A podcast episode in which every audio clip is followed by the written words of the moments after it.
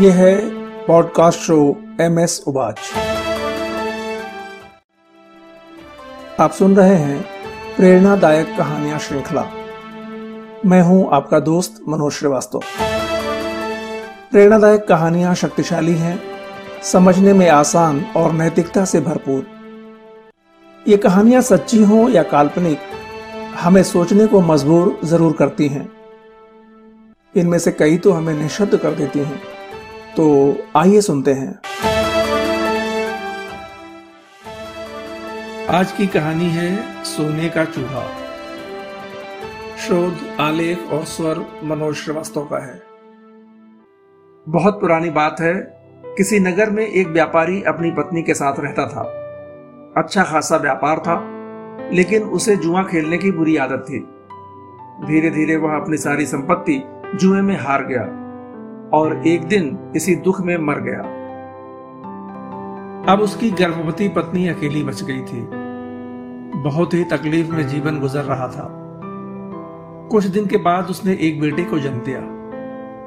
व्यापारी भगवान शिव को बहुत मानता था, इसलिए पत्नी ने बेटे का नाम रखा शंभु। अब उसे अपने बेटे शंभु की चिंता होने लगी। उसके पति के एक मित्र ने उसे अपने यहाँ काम पर रख लिया। ऐसे ही पंद्रह बरस बीत गए। शंभु अब पंद्रह साल का हो गया था। माँ ने पति के मित्र से प्रार्थना की कि उसके बेटे को कुछ पढ़ना लिखना सिखा दे, ताकि वह जीवन में कुछ कर सके। वह व्यक्ति दयालु था। उसने शंभु के लिए एक अध्यापक का इंतज़ाम कर दिया। शंभु बहुत ही कुशाग्र बुद्धि का था। कुछ ही दिनों में वह पढ़ना लिखना और हिसाब करना सीख गया। वह कुछ करना चाहता था। उसे अब माँ को काम करते देखना अच्छा नहीं लगता था। एक दिन वह बैठे बैठे यही सोच रहा था और रो रहा था। माँ ने देखा तो पूछा, तुम रो क्यों रहे हो? शंभू ने कहा कि मैं एक व्यापारी का बेटा हूँ, पर कुछ कर नहीं सकता। मेरी माँ दूसरे के घर काम करती है, यह मेरे लिए शर्मनाक है। माँ ने समझाया कि यह सब समय का चक्र है, एक दिन सब ठीक हो जाएगा भगवान भोलेनाथ पर भरोसा रखो। माँ ने यह बात अपने मालिक को बताई तो उसने कहा, मेरे पास तो उसके लिए कोई काम नहीं है, लेकिन मैं एक ऐसे व्यापारी को जानता हूँ, जो दयालु है और लोगों को आर्थिक मदद करके उन्हें व्यापार शुरू करने में मदद करता है। शंभू को उसके पास भेज दो, ज़रूर बात बन जाएगी। अगले दिन शंभू व्यापारी के घर गया। व्यापारी उस समय एक युवक को डांट रहा था और समझा रहा था, तुम इस तरह अपना जीवन बर्बाद कर लोगे। जो आदमी मेहनत नहीं करता, वह जीवन में कुछ नहीं कर सकता। उद्यम के बिना कभी मनोरथ पूरे नहीं होते। एक तुम हो जो पैसे मैंने दिए थे, वो बर्बाद करके फिर मांगने आ गए। देखते हो, सामने जो मरा चूहा पड़ा है, कोई काबिल और होशियार व्यापारी उसे बेचकर भी पैसा बना सकता है। सामने जो मिट्टी कोयला पड़ा है, उससे भी व्यापार कर सकता है। चले जाओ यहाँ से। शंभू ये सब देख रहा था। जब वह लड़का चला गया तो वह व्यापारी के पास गया और बोला, मैं यह मरा हुआ चूहा आपसे कर्ज के रूप में लेना चाहता हूँ। व्यापारी कुछ समझ पाता, इससे पहले ही वह चूहे को लेकर वहाँ से चला गया। व्यापारी ने अपने मुनीम को बुलाया और कहा, यह लड़का बड़ा होनहार है। एक दिन ज़रूर अमीर बनेगा। जरा इसके बारे में पता करो। लेकिन तब तक लड़का जा चुका था। शंभू मरे हुए चूहे को लेकर दिन भर घूमता रहा। भला मरे हुए चूहे को कौन खरीदता? शाम होने को थी, वह थक हार कर घर लौटने को था। तभी उसने देखा एक सेठ का बेटा अपनी बिल्ली को लिए घूम रहा था। शंभू ने चूहे की पूंछ पकड़कर बिल्ली के सामने लहराया। बिल्ली के मुँह में पानी आ गया और वह चिल्लाने लगी। सेठ के बेटे ने शंभू से चूहे को बेचने को कहा। शंभू चूहे को कुछ पैसे लेकर बेच दिया और घर की ओर लौटने लगा। गर्मियों के दिन थे, रास्ते में उसने देखा कि एक जगह पर कुछ लोग प्याऊ खोलकर बैठे हैं। लोग पानी पीते, उन्हें बदले में पैसे या कुछ सामान देते थे। शंभू का व्यापारी दिमाग चल पड़ा। जो पैसे उसके पास थे उन पैसों से उसने एक घड़ा और थोड़े से चने खरीदे। अगले दिन वह चने और घड़े में पानी लेकर नगर को जाने वाले मुख्य मार्ग पर बैठ गया। वहाँ से जो भी गुजरता, वह उसे चने के साथ पानी पिलाता। लोग खुश होकर उसे कुछ पैसे दे देते। अगले दिन फिर वही करता। उसी मार्ग से नगर के फूल वाले भी गुजरते थे। वे भी चने खाते, पानी पीते। बदले में कुछ फूल दे जाते। शंभू फूलों को लेकर पास के मंदिर में जाता और उन्हें बेचकर पैसे ले आता। अब यह रोज का काम हो गया था। लोगों को पानी पिलाता, मिलने वाले फूलों को बेचकर पैसे इकट्ठा करता। धीरे धीरे उसने फूलों का व्यापार शुरू कर दिया। अब उसकी माँ ने काम करना छोड़ दिया था। एक छोटा सा घर भी बना लिया था उसने। एक दिन शंभू को पता चला कि घोड़ों का एक व्यापारी 500 घोड़े लेकर नगर में आने वाला है। उसने सोचा, यह व्यापार का अच्छा मौका है। नगर के उसी मार्ग से घास बेचने वाले भी जाते थे।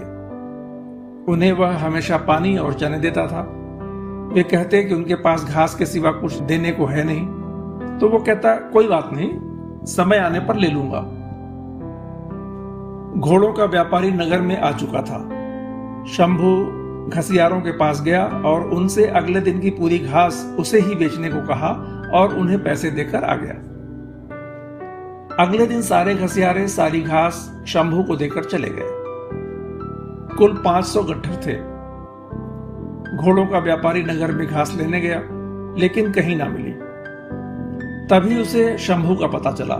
वह उसके पास गया और घास बेचने को पूछा शंभू ने एक हज़ार मुद्राएँ लेकर घास व्यापारी को दे दी।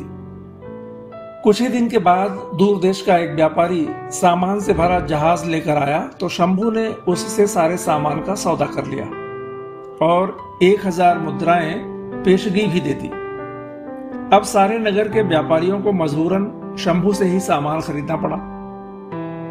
शंभू ने उनसे पेशगी लेकर व्यापारी की बाकी रकम चुकाई और सारा सामान अपने पास रखवा लिया। अब वह नगर का थोक व्यापारी बन गया। लोगों के साथ उसका व्यवहार और लेन देन इतना साफ़ सुथरा था कि लोग उसका आदर और सम्मान करने लगे। वह शंभू से सेठ शंभुनाथ बन गया। शंभू की माँ ने एक दिन उसे याद दिलाया कि अब उस व्यापारी का कर्ज चुकाने का समय आ चुका है, जिसने तुम्हें व्यापार शुरू करने में मदद की थी। शंभू अगले ही दिन एक सोने का चूहा बनवाकर व्यापारी के पास गया। व्यापारी ने देखा सेठ शंभुनाथ उनके घर आए हैं तो स्वागत सत्कार किया और आने का प्रयोजन पूछा। तो शंभू ने कहा, आज मैं आपका शुक्रिया कहने और अपना कर चुकाने आया हूँ। उस व्यापारी को कुछ याद नहीं आ रहा था तो आश्चर्य से शंभू की तरफ़ देखने लगा। शंभू ने बताया, अब तो शायद आपको याद भी नहीं होगा। आज से कुछ साल पहले एक युवक आपसे एक मरा हुआ चूहा कर्ज के रूप में ले गया था। वह युवक मैं ही हूँ। यह कहते हुए उसने भारी भरकम सोने का चूहा थैले से निकालकर व्यापारी के चरणों में रख दिया और पैर छूकर प्रणाम किया। व्यापारी की आँखों के सामने सारा दृश्य पुनः सजीव हो गया। वह शंभु की काबिलियत और विनम्रता का कायल हो गया। कुछ सोचने के बाद उसने कहा शंभुनाथ जी, आप तो मेरे बेटे के समान हैं। आपसे क्या कर्ज वापस लेना? लेकिन यदि फिर भी आप कर्ज चुकाना ही चाहते हैं तो कृपा करके मेरा एक आग्रह स्वीकार कर लें। शंभू ने व्यापारी के सामने हाथ जोड़कर कहा, आप तो आग्रह नहीं, आदेश करें। व्यापारी ने फिर कहा, मेरी इकलौती बेटी विवाह योग्य हो गई है। और मुझे आपसे योग्य उसके लिए जीवन साथी और कहा मिलेगा? शंभू ने व्यापारी का प्रस्ताव सहर्ष स्वीकार कर लिया और दोनों रिश्तेदार बन गए।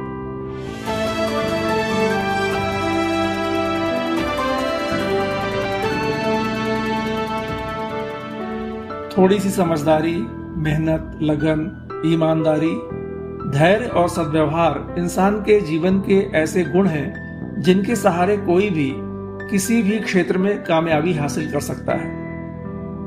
किंतु आज लालच, बेईमानी रातों रात अमीर बनने की चाहत जीवन का पर्याय बन चुके हैं।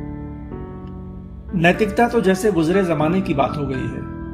इसीलिए चारों तरफ़ अशांति, दुख, हताशा, निराशा और पागलों की तरह एक दूसरे से आगे निकलने की गला काट होड़ मची हुई है।